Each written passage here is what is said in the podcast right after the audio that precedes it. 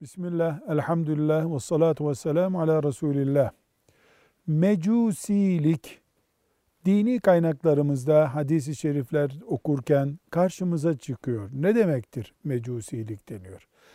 Mecusilik, Adem aleyhisselamdan beri insan oğlunun düştüğü en ağır ve en derin bataklıklardan birisidir. Bildiğimiz sobamızda yanan ateşi ilah edinenler demektir mecusiler. Büyük ateşler yakıp o ateşe tapınıyorlar. Bunlara mecusi deniyor.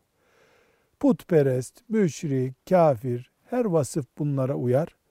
Mecusilerin hiçbir şekilde Mekke müşriklerinden farkı yoktur. Velhamdülillahi Rabbil Alemin.